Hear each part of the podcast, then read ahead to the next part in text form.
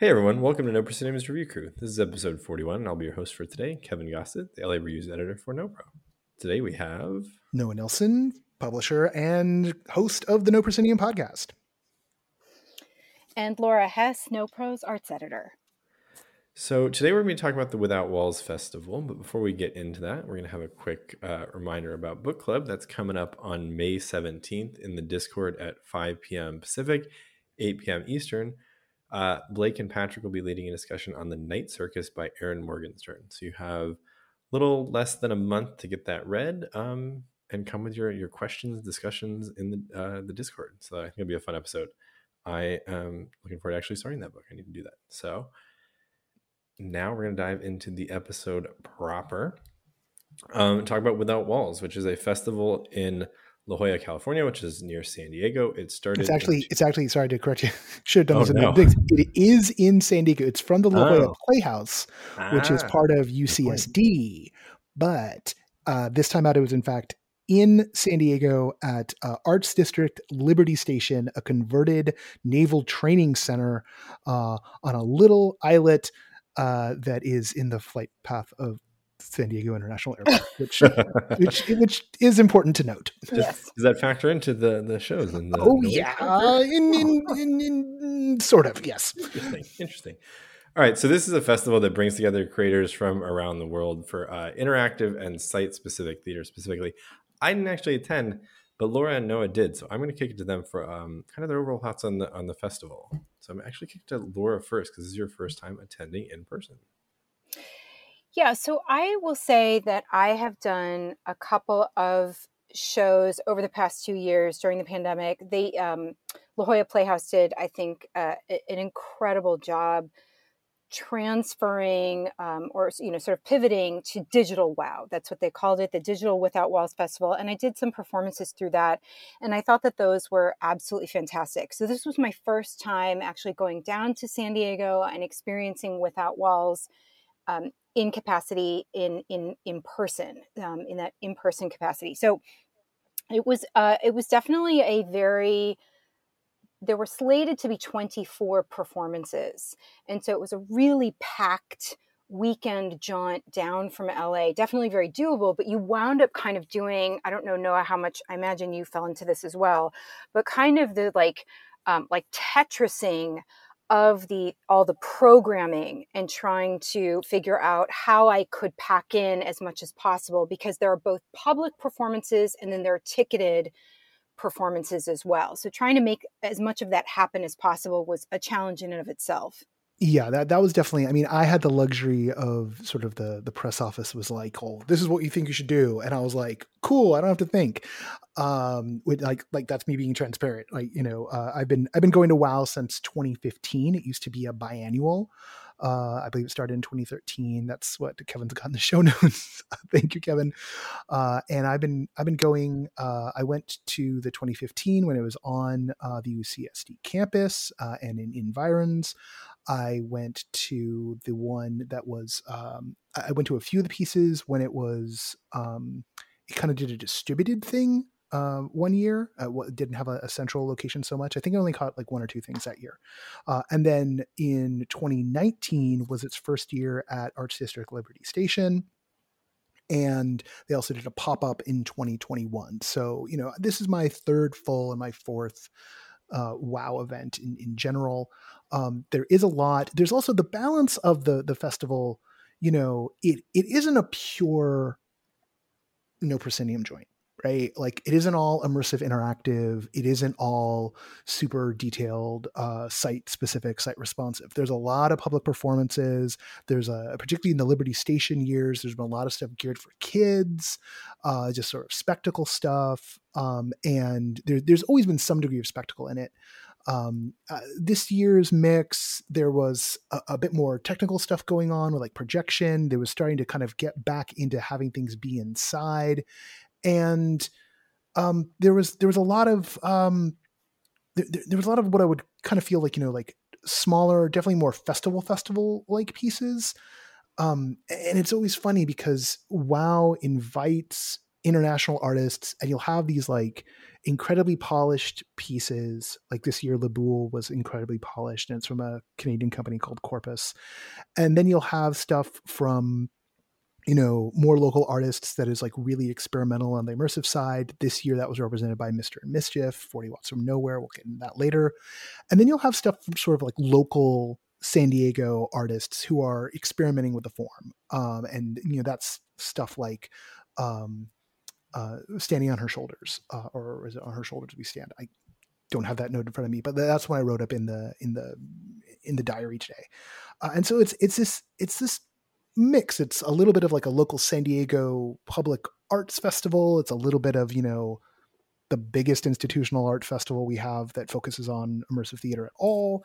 Uh, so it's a really unique beast. And um, Liberty Station is a fairly dynamic location, but as I alluded to, it has some serious issues with it.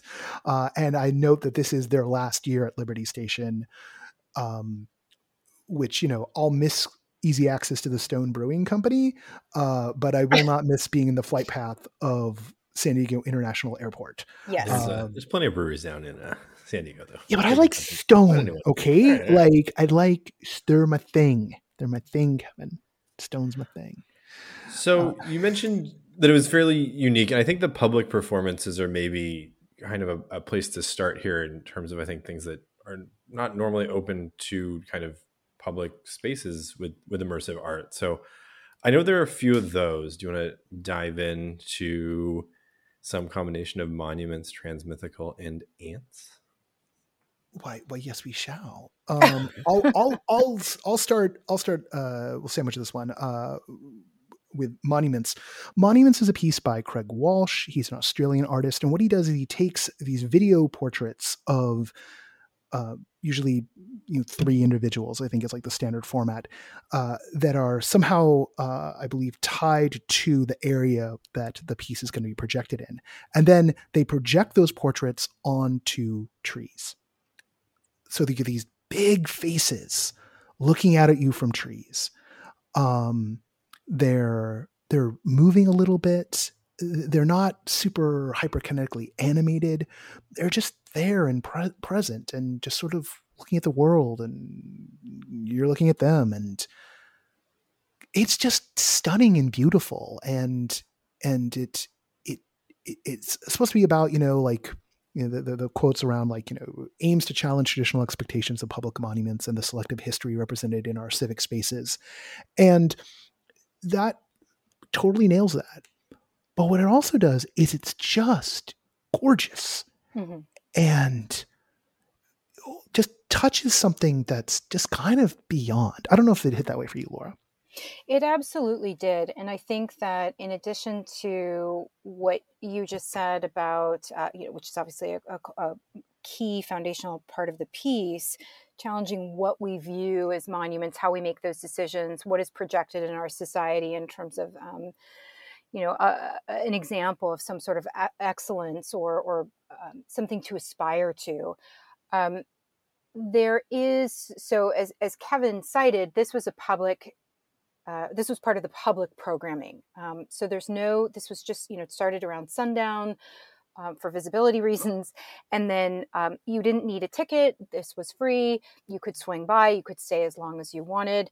And there was no i think one of the challenges in terms of programming for a festival like this is you're you're hoping to sort of hit like all of the notes if you can and so for some people um, they want a lot of interactivity um, they maybe want you know um, high energy high intensity uh, for some people maybe not so much and then for there are people that want both and this offered a really really wonderful end of that spectrum where it's not interactive per se but because of the movement of these projections, which again, the scale is an enormous part of this, um, pun intended, and you really, it's incredibly evocative. And to look at the subtle movements that Noah's describing, I mean, it actually felt so. There were parts too of how the trees are incorporated. One tree had um, kind of this area where the the um, internal trunk and the branches were really exposed, and the way that that actually opened up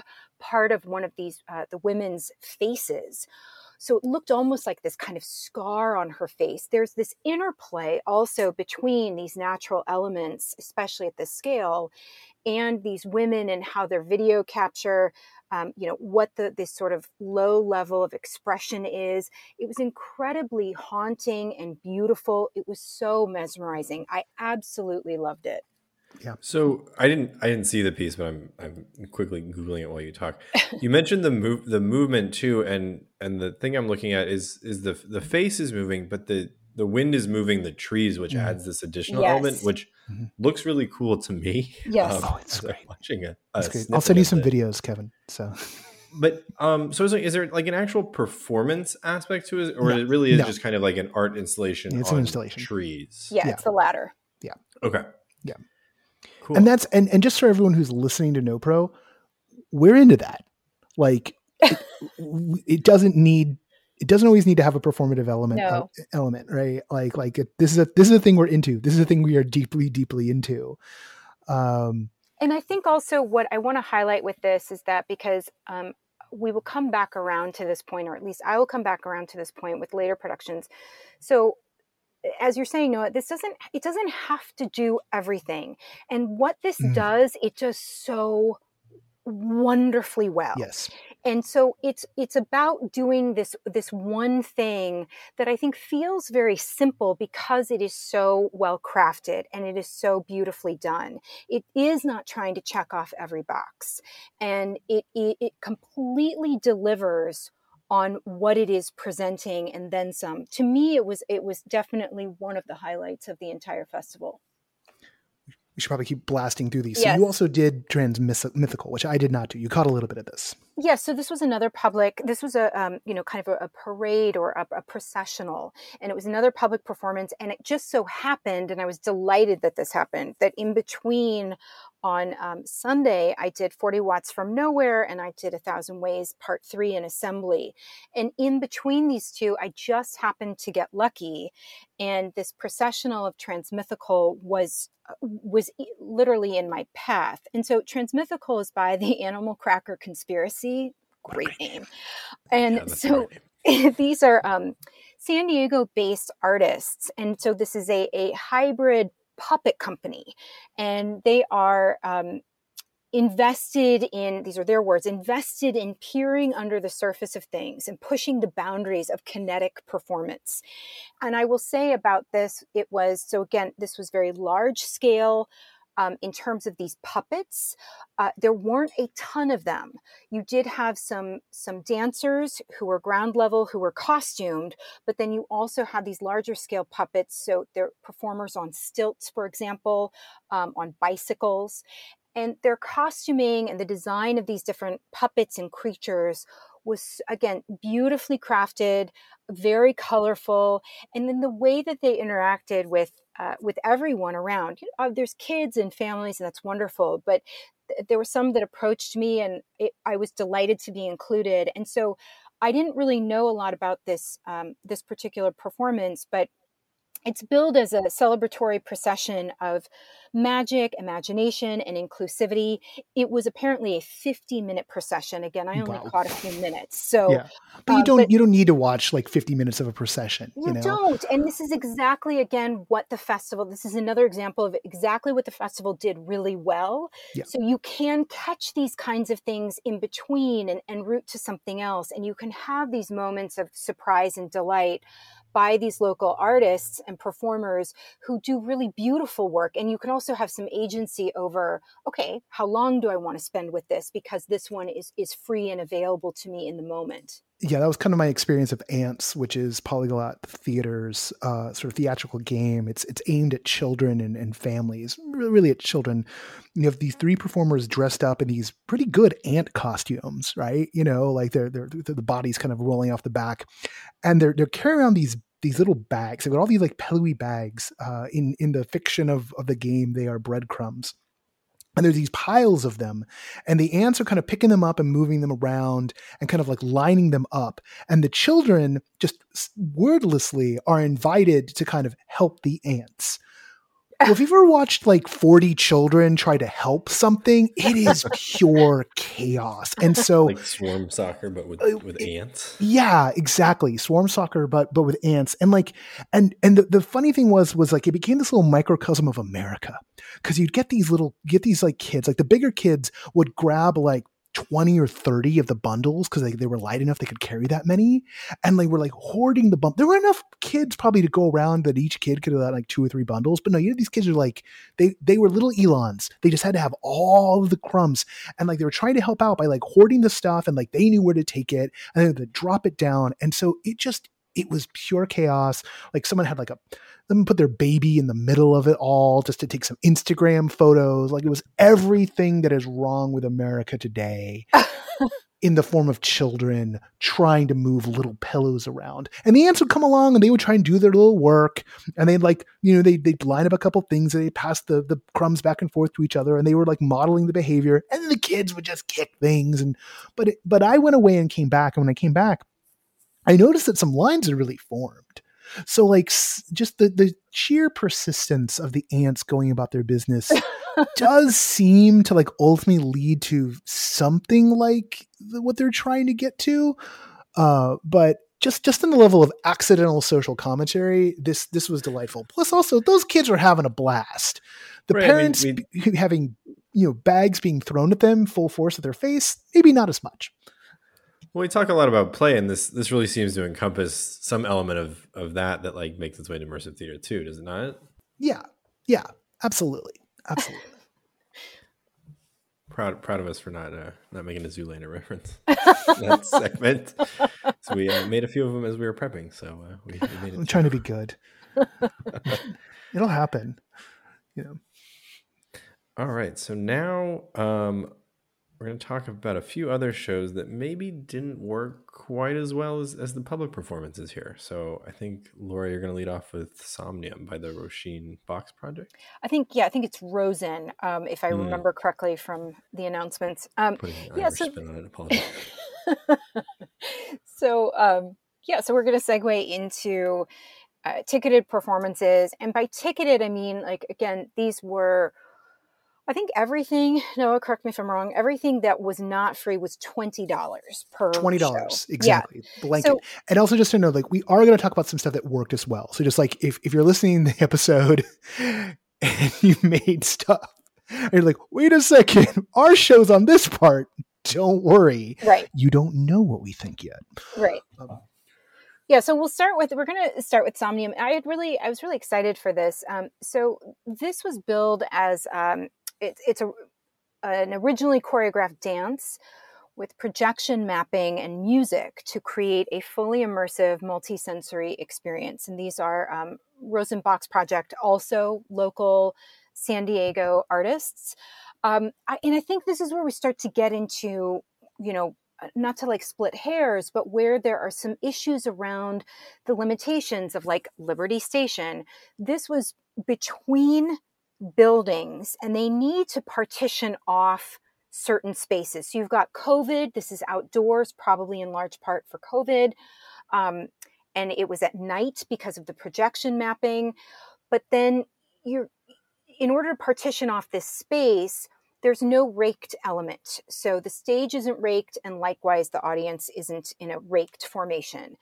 And um, Noah and I both caught this performance, and I have some concerns around how, and we talk a lot about it, No Pro, you know, trying to bring in new audiences. And, and we talk a lot about the like nomenclature, the vernacular, like how do people know what they want to experience? How do they know what some of these things mean, which are some of these, the terminology is evolving.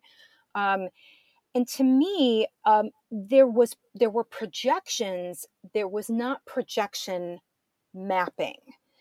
Um, which yeah so yeah. the, the the difference here is that um, so you have these dancers, and I just want to say right off the bat, I actually loved the soundtrack um, for this performance. And I thought the dancers, I thought the choreography was stunning. I thought the dancers were incredibly skilled. So, a lot of great things about this performance. But you've got dancers on a, um, you know, sort of a, um, like a padded essentially dance floor outside. It's the, yes, it's a flat pergo floor that's been like plopped down in a parking lot. Right, and then there they there's a backdrop which then it's mostly just behind them like you would see in a, a proscenium theater. They did add in another side, so you've kind of got this V shape that's off kilter. Um, this did not feel immersive. Um, again, it felt more traditional proscenium. And then the projections were um, sometimes kind of over the dancers, mostly behind them. But the projection mapping would be in response to their physical beings. And in this case, with the exception of, I think, one moment, like one segment, the projections were not reactive in any way to the dancers themselves. So they would have looked exactly the same had the dancers not been there. Yeah, and, I, I, I caught this like uh, I think the day before mm. you, the night before you did, and like I went in and I sat down in the back, um, and uh, like because it was just flat on the ground, the dance floor, and the the audience flat on the ground. Which look, it's not impossible to have that set up when you're doing a, a dance concert, but it is already makes things very difficult. And then depending on how the choreography is, can make it impossible to tell what's going on if you're not in the front two rows. I was in like the seventh or eighth row. I do this intentionally because I want to I want to see how things play to the back of the room. Like when I when I go to a proscenium show, I'm that guy. I'm like, oh, okay, get to the back of the house. Let's see what you can do here and it was illegible. I couldn't tell what the dancers were doing because all I was seeing was, you know, the top halves of their bodies. Mm. And the stuff that was being projected, I couldn't tell if there was, you know, like a, a, Kinect or something like that, like going on. Like I couldn't tell if things were being synced up. It looked to me like there were digitized recordings of previous versions of the performances being displayed behind them um, creating kind of like a, a eight four bit eight bit monochrome visual scape but I, it, it, was illegible from where I was sitting, so I left after ten minutes because that was clearly not how it was intended to be presented. And strangely, and so I'll say just to clarify a little bit or, or to say a little bit more about the projections, there were some projections, which again, actually, I thought were on their own. I thought they were really lovely. And I thought that they, they were cohesive with this performance in terms of how I interpreted it.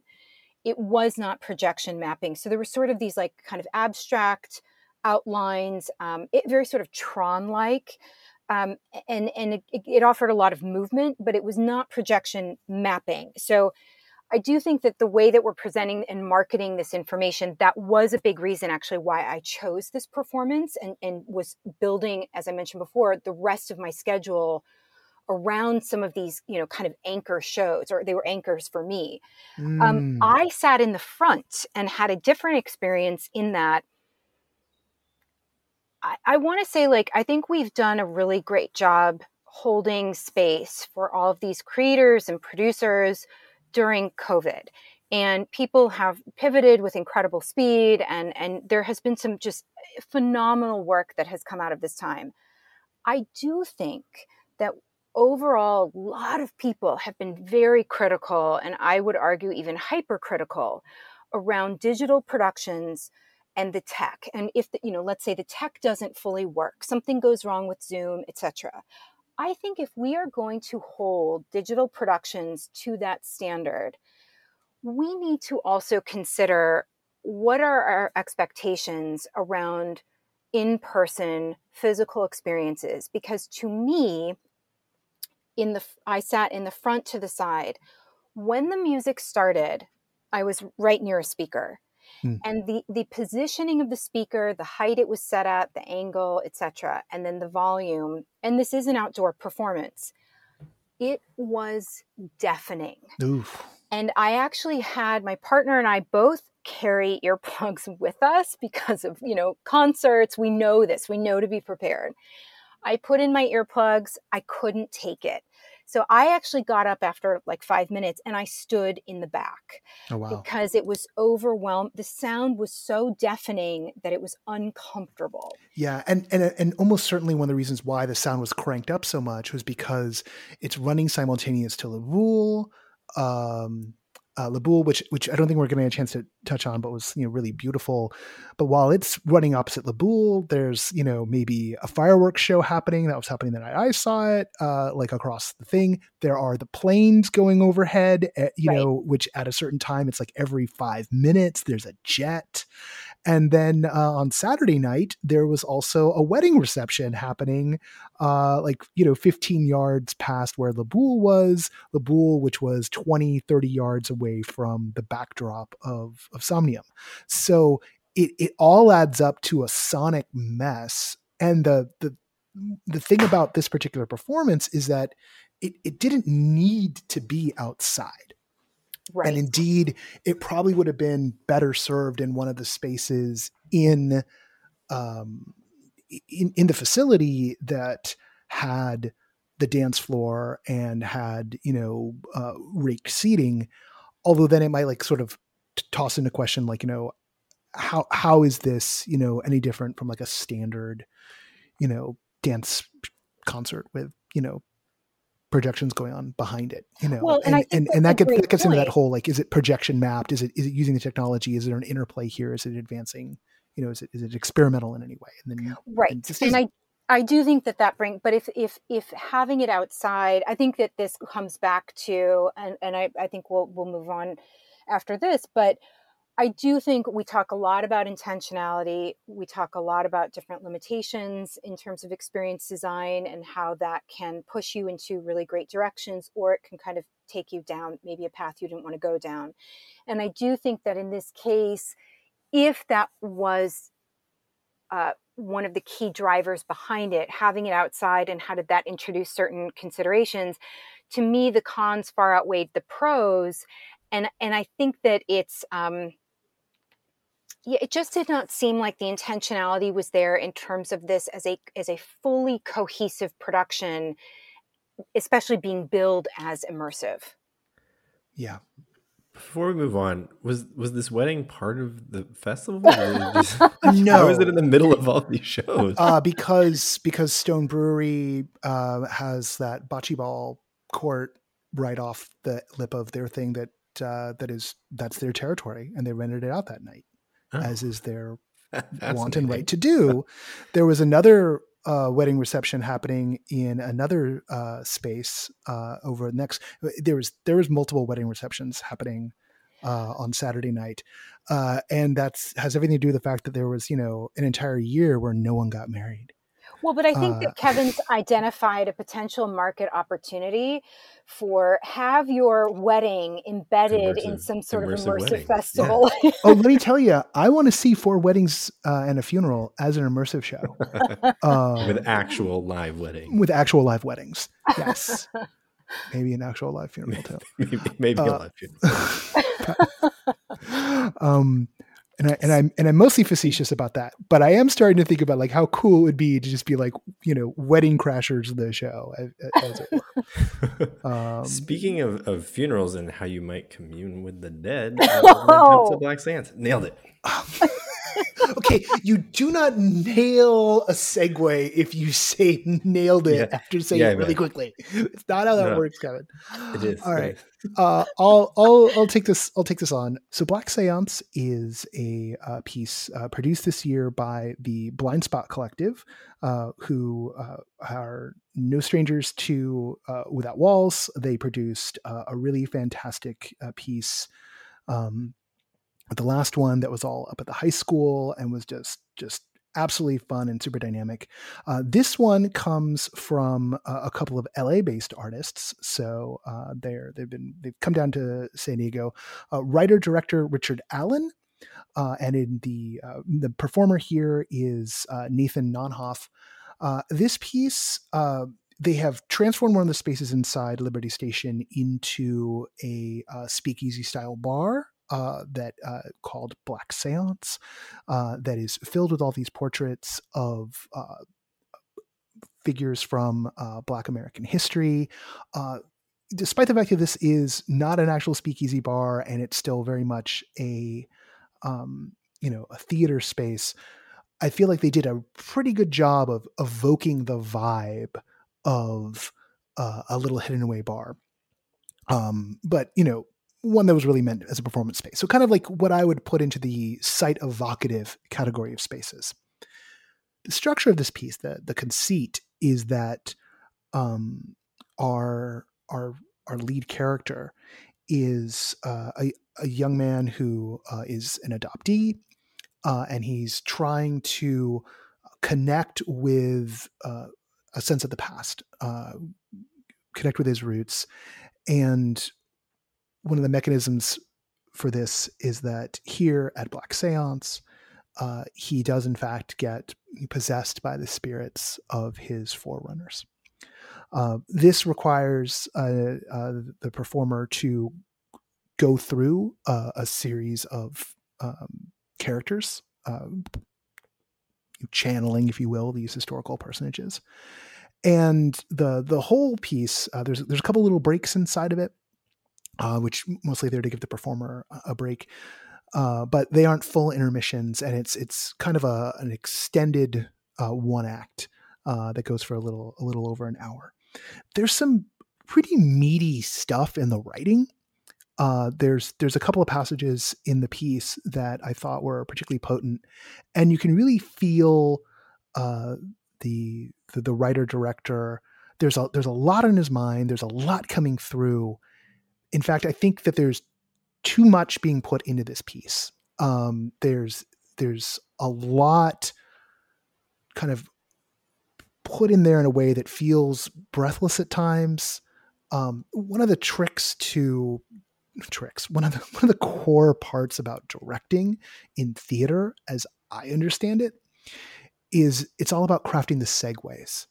Uh, transitions from scene to scene, but also from moment to moment and the way this was structured uh, and the way the the piece was directed, there were some times when uh, when the performer was given the chance to create a moment of transition from his base character to the to the person he was channeling, and indeed, you could you could go the wrong way with this. You could make it very corny if you overplayed it but there were also plenty of times when it just felt like a channel switching on television.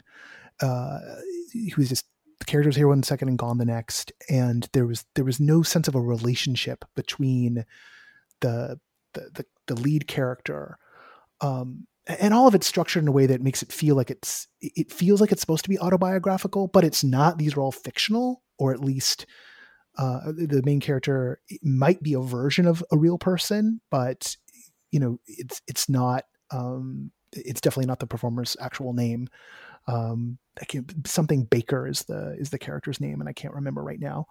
Um, so so he might be playing a version of somebody, uh, but there's a lot of fictional elements, and it, it, starts to kind of evoke some of the the current trend in like shows with magicians where they're being confessional. Uh, but it's here it's artifice, and despite the fact that there's there's some moments I think are real highs. There's just so much going on, and and and a lot of these too much being asked. Um, it, it's a difficulty nine setup to have a performer go through all these characters, and, and I think there's a reason why you know your Anna Deavere Smiths are you know once maybe twice in a generation figures mm. because there's only so many performers, and they usually are solo performers who can be uh, take on so many dimensions. You know, um, it, it's a real, real craft, and it and it usually does come out of a, a, a writer performer, and, and that's not necessarily that's not the setup that's going on here. Um, and and the other thing is that I think this doesn't work as an immersive staging, not because they're not using the space but because the piece doesn't need to be staged this way. Mm-hmm. And I think would actually be stronger if they had some more artifice so that you didn't have to have the script characters wouldn't have to stop and identify themselves because you know maybe the audience couldn't pick up on the contextual clues as to who they were uh, although sometimes they they don't but there's things that are being done in the script that just feel kind of clunky that could maybe be done with super titles or could be done in, done with a more traditional theatrical setup. Um, as it is it often just feels um, kind of super performative. Um, that's the other thing. This this is a performance and performance and immersive aren't diametrically opposed, but they're always in tension. And the the weight of this really does lie in the performance, and and I just don't think it works as an immersive. Mm-hmm. But that's me.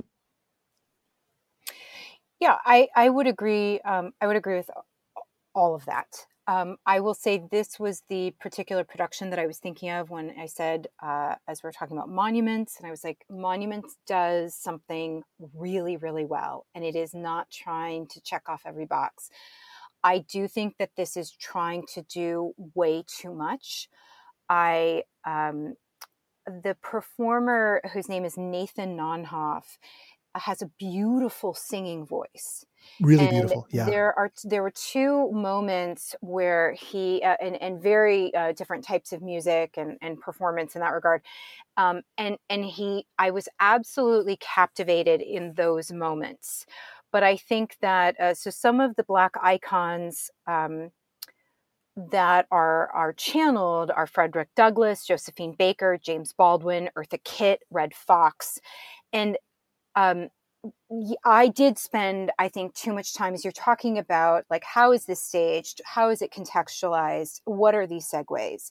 And I spent way too much time trying to figure out who this was. Sometimes it was a little bit more obvious. Um, but I was trying. I spent too much time trying to figure out who the the this sort of main core character, Francis, um, who he's channeling.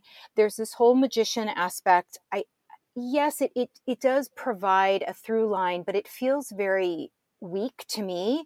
And it again, it added a layer that didn't deepen my relationship to the material. I totally agree. This did not need to be staged the way that it was staged, and to me was actually um, because I was kind of up front in the middle.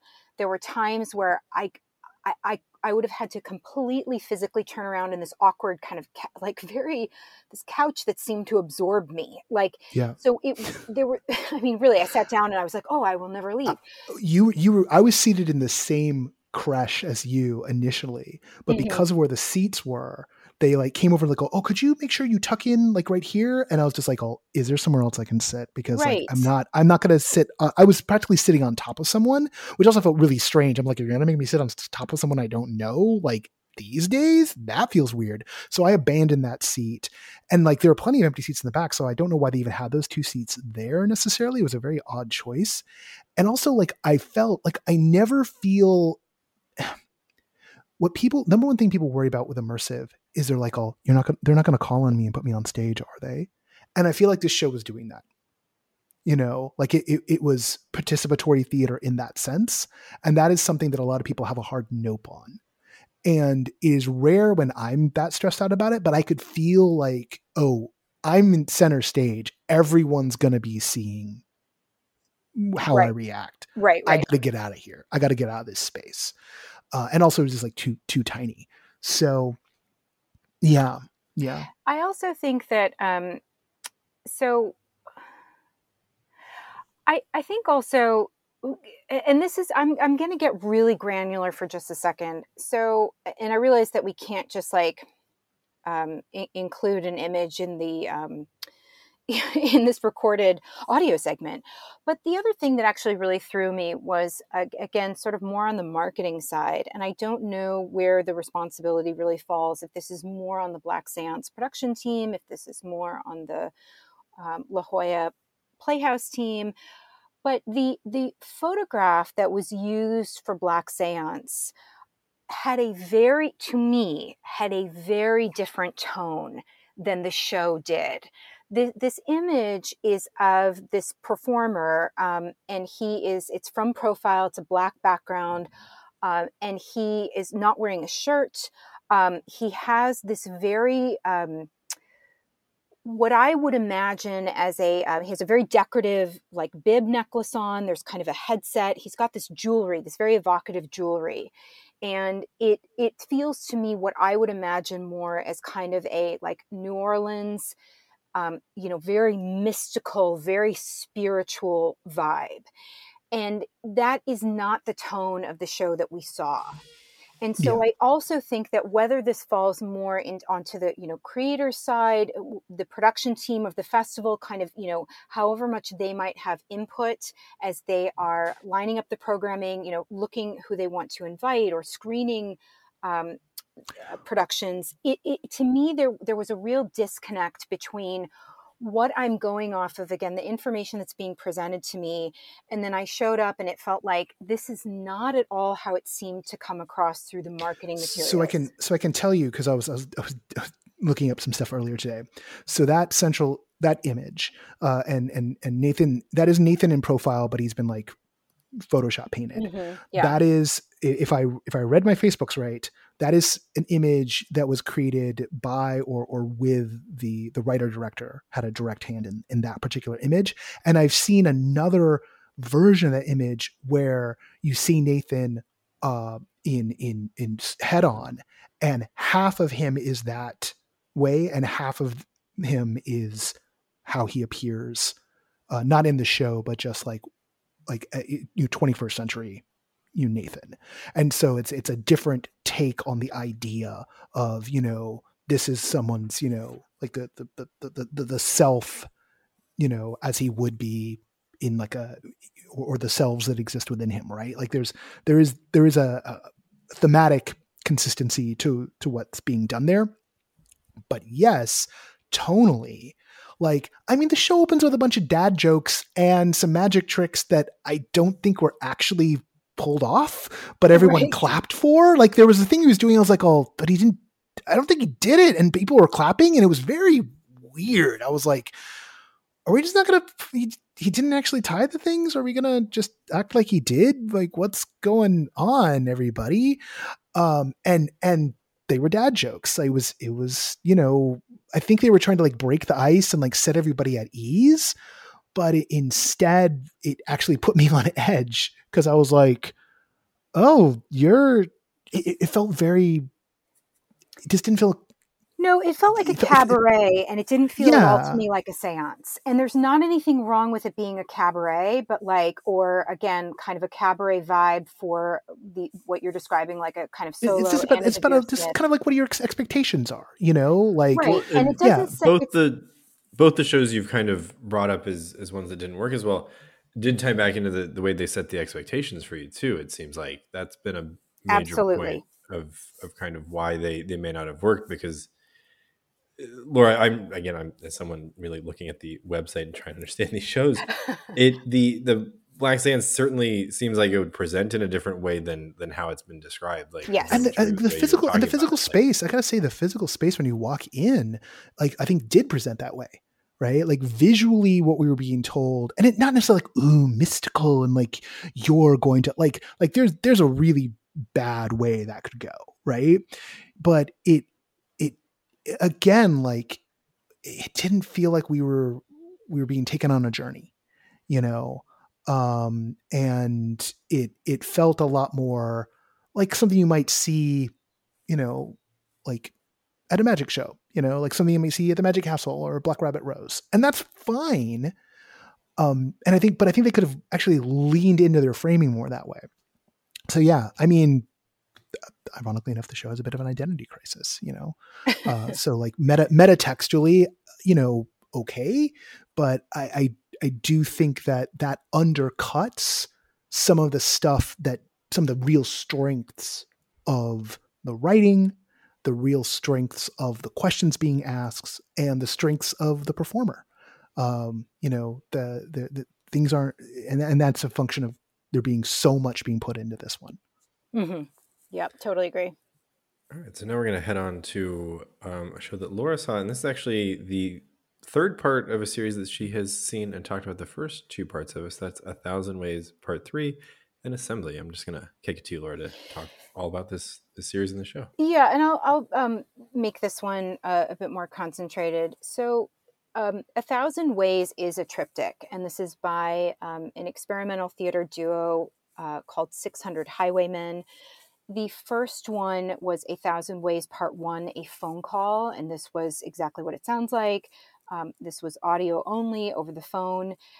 Um, part two was called an encounter, and that was a two person um, physical, you know, in person experience. And then this was uh, A Thousand Ways Part Three, an assembly. And it was just like it sounds, a group experience, um, also in person. So you have these three different levels in terms of how you're experiencing them, who you're experiencing them with. The through line for all three uh, thematically is uh, around connection, especially during this incredibly difficult time. And the sort of mechanical through line is that this is participant driven, but 600 Highwaymen have created really incredible infrastructure. And so over the phone for part one, it was this kind of AI, I believe, um, pre recorded voice. There's some debate um, still. I don't know that 600 Highwaymen have actually said, or at least with people I've chatted with, there still is a little bit of debate. Um, but anyway, there was a guide. There was this audio guide, whether that was pre recorded or um, uh, an actual performer. And then with part two and part three, you're going off of cards. So it's these note cards with instructions.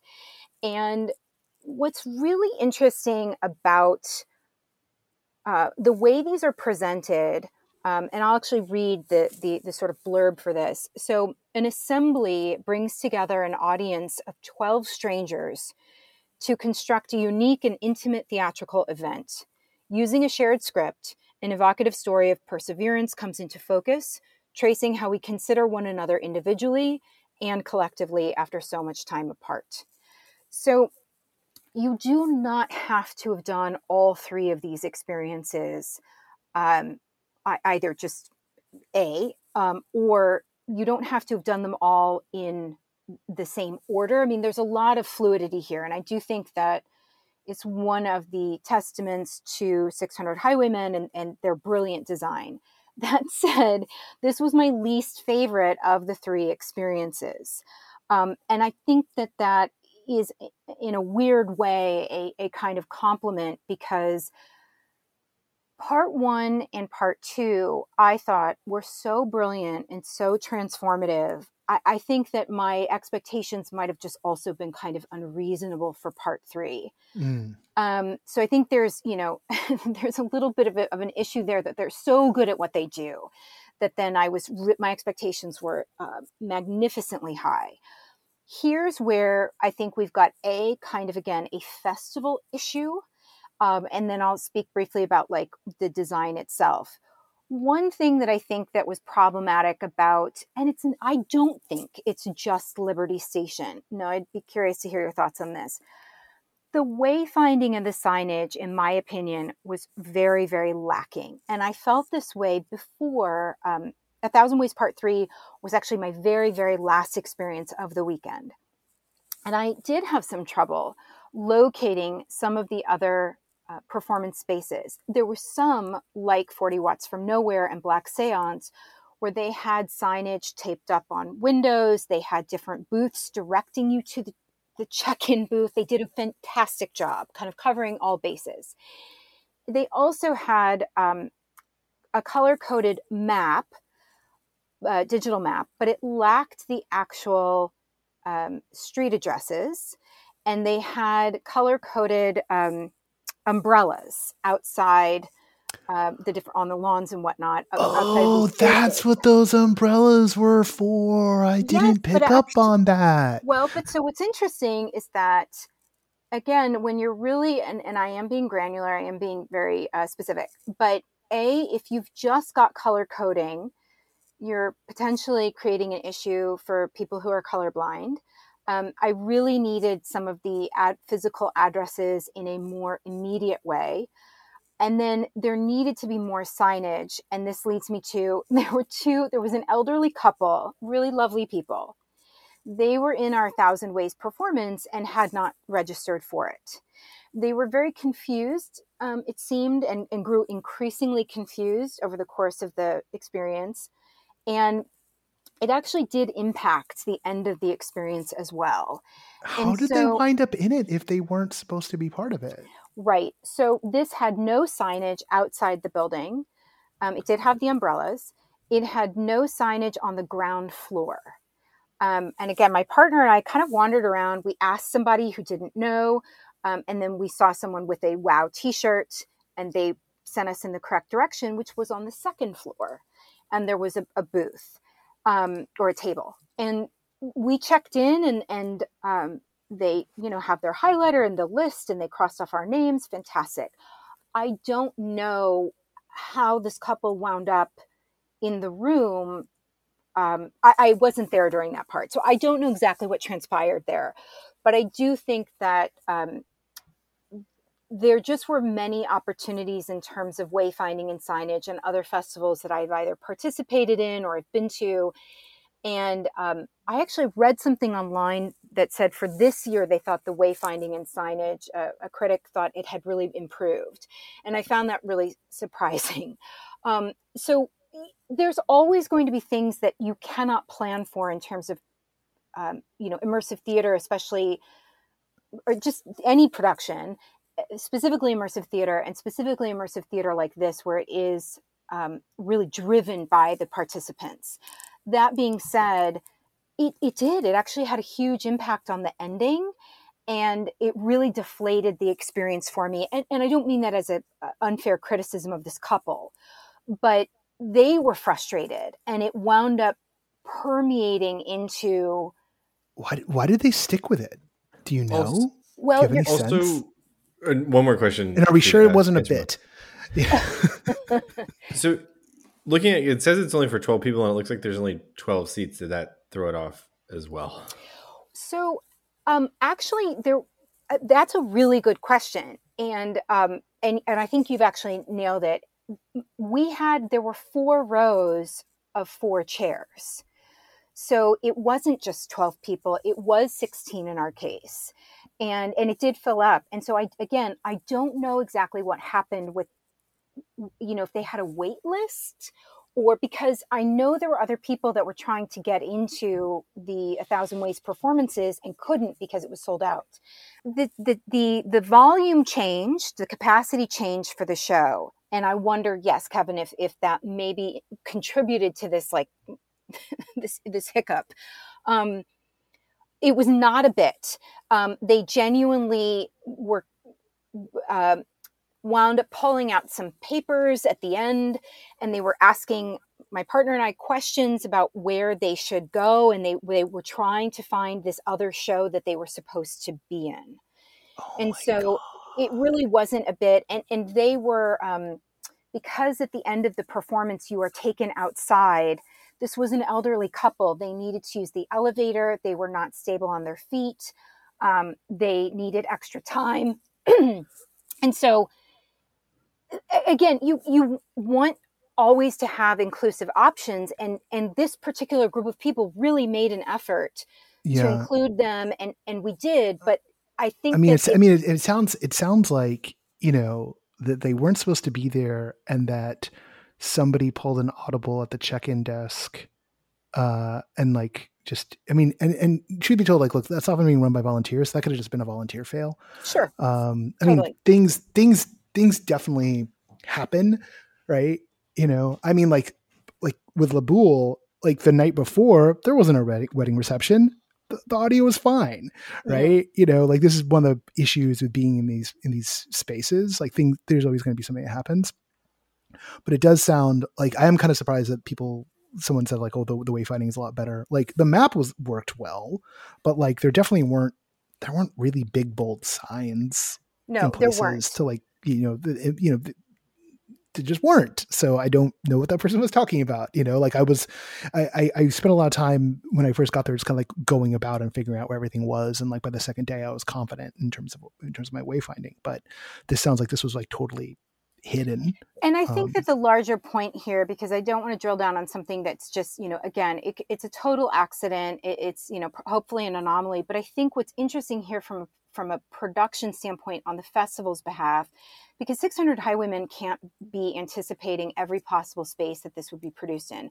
But if you are going to have as part of the design that then this group leaves the space together and goes to a different space, in this case it was outside uh, like on the lawn of this building um, and you are continuing the experience there.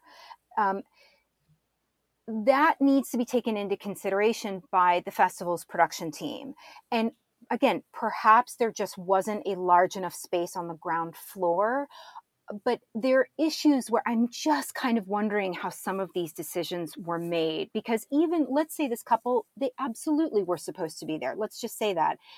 The then the, the um, you know people with mobility aids like you have to consider how does that impact then the experience if we're going to require that people start this on the second floor and then get down to the first floor and get down outside on a lawn.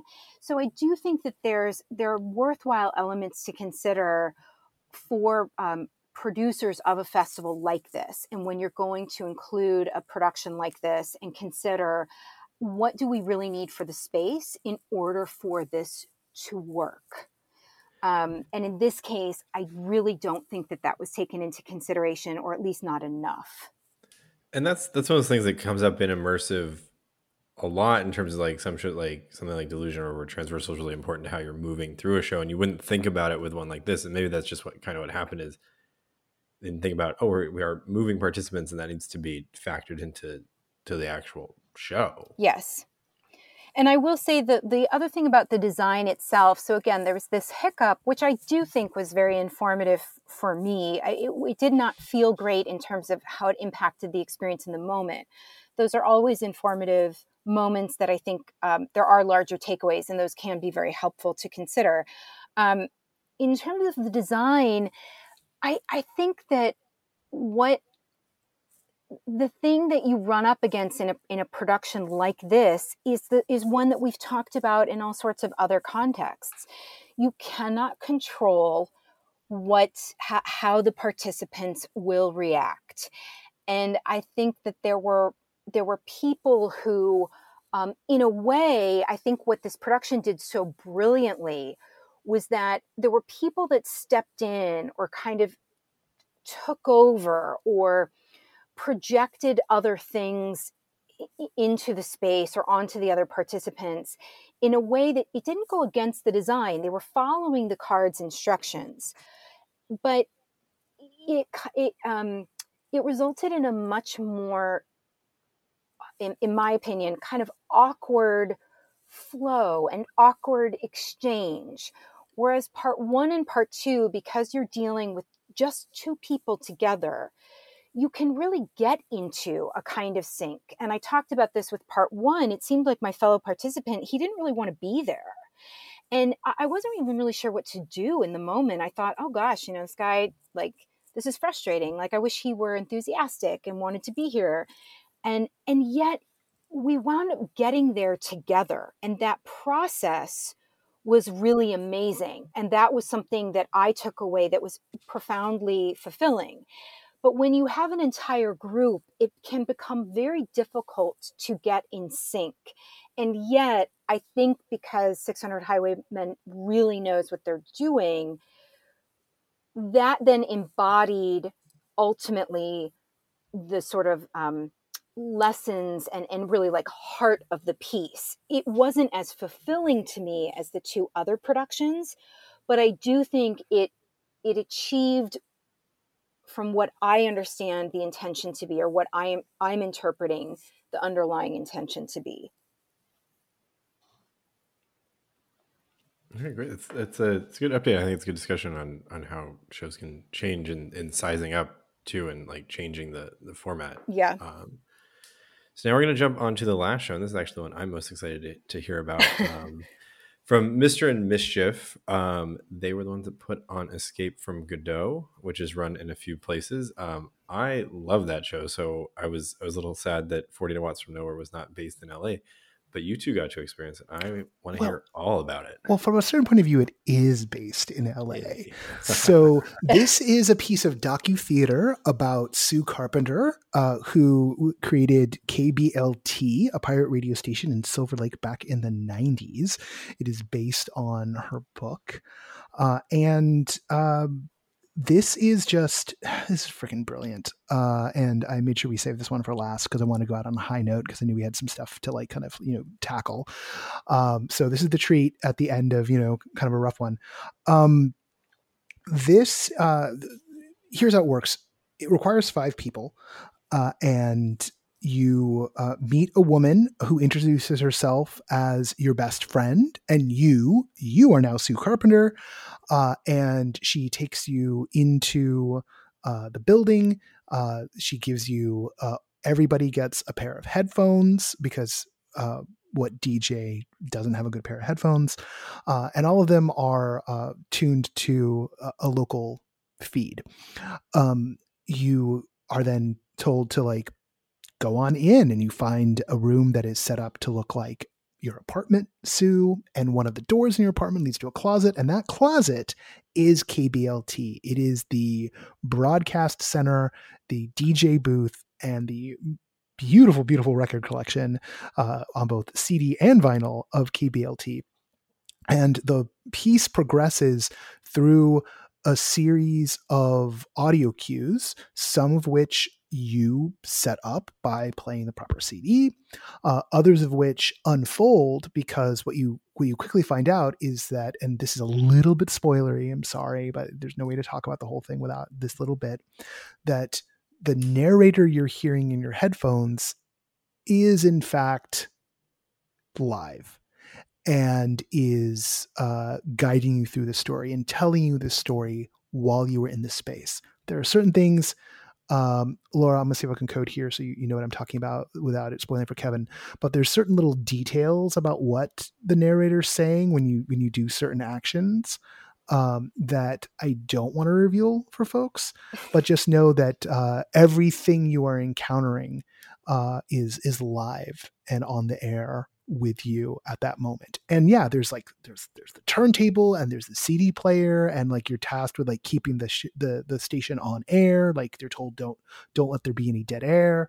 This triggered all of my old radio station instincts and so i became very obsessed with us never hitting dead air and making sure things were going uh, and there's there's you can dig through the CD collection and find the next thing to play and the vinyl, and you got to kind of go back and forth between the two if you actually want to keep the dead air from happening. So you got to like queue up, you got to queue up the vinyl, and like, there was no monitor headphones, and that was hard, but so I did it anyway. And and I I sort of like jumped in f- full force into th- that part, but I also made sure that like everyone like I was telling people like bring me your thing and like get on the microphone and you announce it, and I was just I was touching the controls because that's my jam.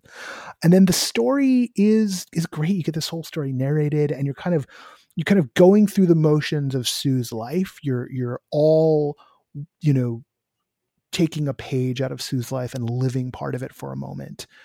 Um, just just a, an amazing piece that uses the language of escape games and themed entertainment to do something entirely novel um, and there's there's only one quibble I have with it, and I'll, I'll, but I'll toss it to Laura to kind of let her play with it for a moment. This was hands down my favorite piece out, out of the whole weekend, and just on its own, I thought it was really incredible. And and Kevin, I think it may, I think there may be um, some movement at some point for it to be staged here in LA. So hopefully they're going to we'll, do what they can, Kevin. You're going to be okay. Yeah. Yeah. so I hope I jump on that as soon as I, I and I'm kind of, yeah, I'm kind of uh, saying it out loud, like hoping that like, yes, this, this is, this is going to happen and people in LA will get to experience this.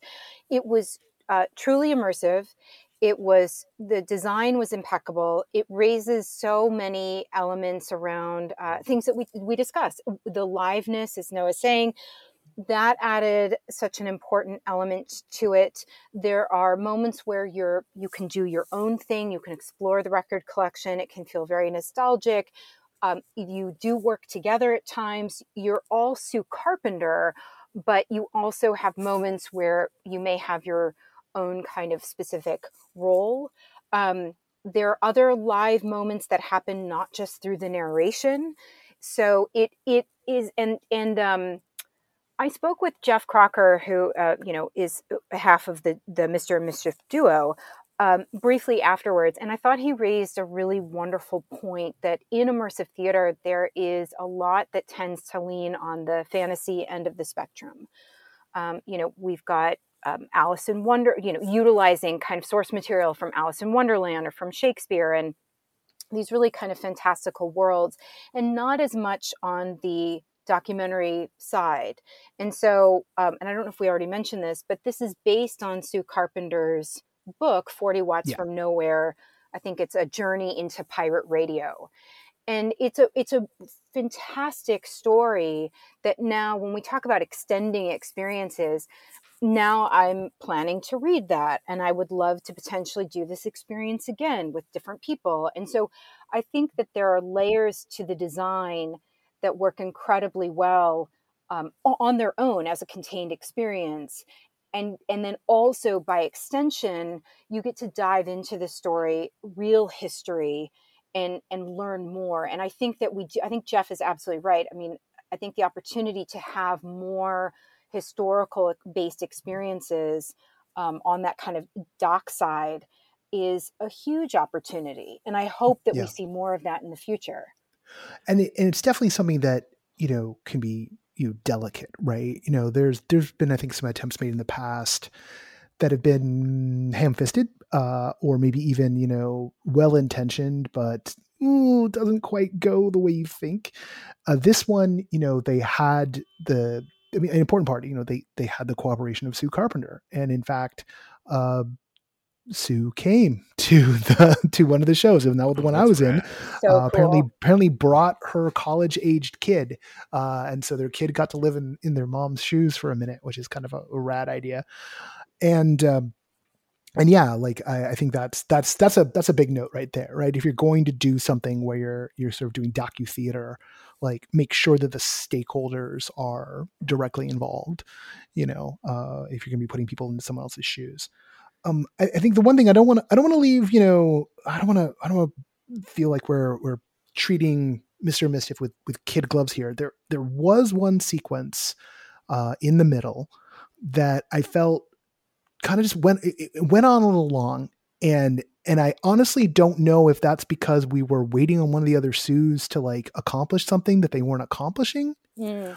or or what. And and Laura we can maybe trade notes afterwards about that um and get into the nitty gritty details. But uh it just it felt like it, it was just kind of going on forever. And at, at, the beginning of it it was this kind of like great explosion of energy and it was like really different and, and it and it uh felt like it captured a cinematic montage in an interesting way, but it also felt like it was like a minute, minute and a half, maybe even two minutes too long. Uh, because at a certain point, everyone was like, "Oh," it got to a point where it was like, "Did we do something wrong? Oh, are we supposed to be?" Are we supposed? To, is there something? Did we miss something? Uh, and and given how well the show moves and how much the show gives you emotional agency, but not really narrative agency, like you're not doing escape room stuff. You're doing, but you're moving through the space like you might through an escape room. Um, I think that's where it could it could tighten up a little bit. Um, just just keeping people moving through. What so a what I, a what a great piece. I had I had one question because I've seen them um, on Instagram kind of posting like the the songs played at each session, which seems like it's different. Yes. And if it's not too spoiler, can you kind of get into like a little bit about how that works? Just I'm curious. Oh, I mean, it's really simple. You're, I mean, okay. I said at the beginning, you're in a radio station booth. There's a bunch of vinyl. There's a bunch of CDs. You're DJing, man. No, oh. you're Sue Carpenter. You're yeah. DJ. You're DJing. You got to announce the songs. You got, you got, you got work to do. You got to keep that station going. Okay. So that's why the songs are all different. It's because you're picking the songs. Um, what uh, what songs did you guys pick? Oh, um, well, some of them, some of them got picked by, you know, I, I tried to make sure everyone got a turns, but like you know, I got I got some Bowie in there, got the Clash in there. Uh, God, what are some other stuff other people chose? Uh, oh Lord, I can't. I I can see like the albums. Oh, got some Prince in there. Um, you know, I was I was good. completely fixated on uh, getting the Pixies in there, my all-time favorite band, and so I had I had a singular mission in terms of my the choice I made. So.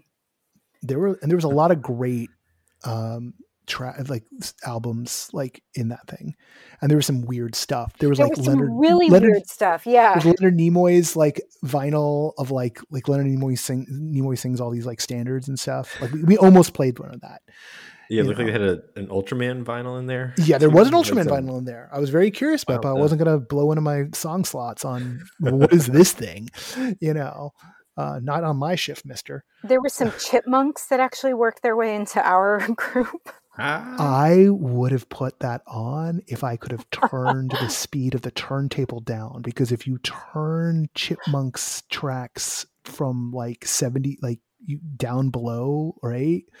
Like if you can find some chipmunk 78s and put them on 33 and a third, you like there's there's they're amazing. They are amazing. Okay, we definitely didn't get that sophisticated. Well, the, the, the that the the turntables in Audio Technica, it is completely great. There's nothing wrong with it. It just it doesn't have like the option to like set things below 33 and a third. So I do want to also just shout out that the um the performers were absolutely wonderful.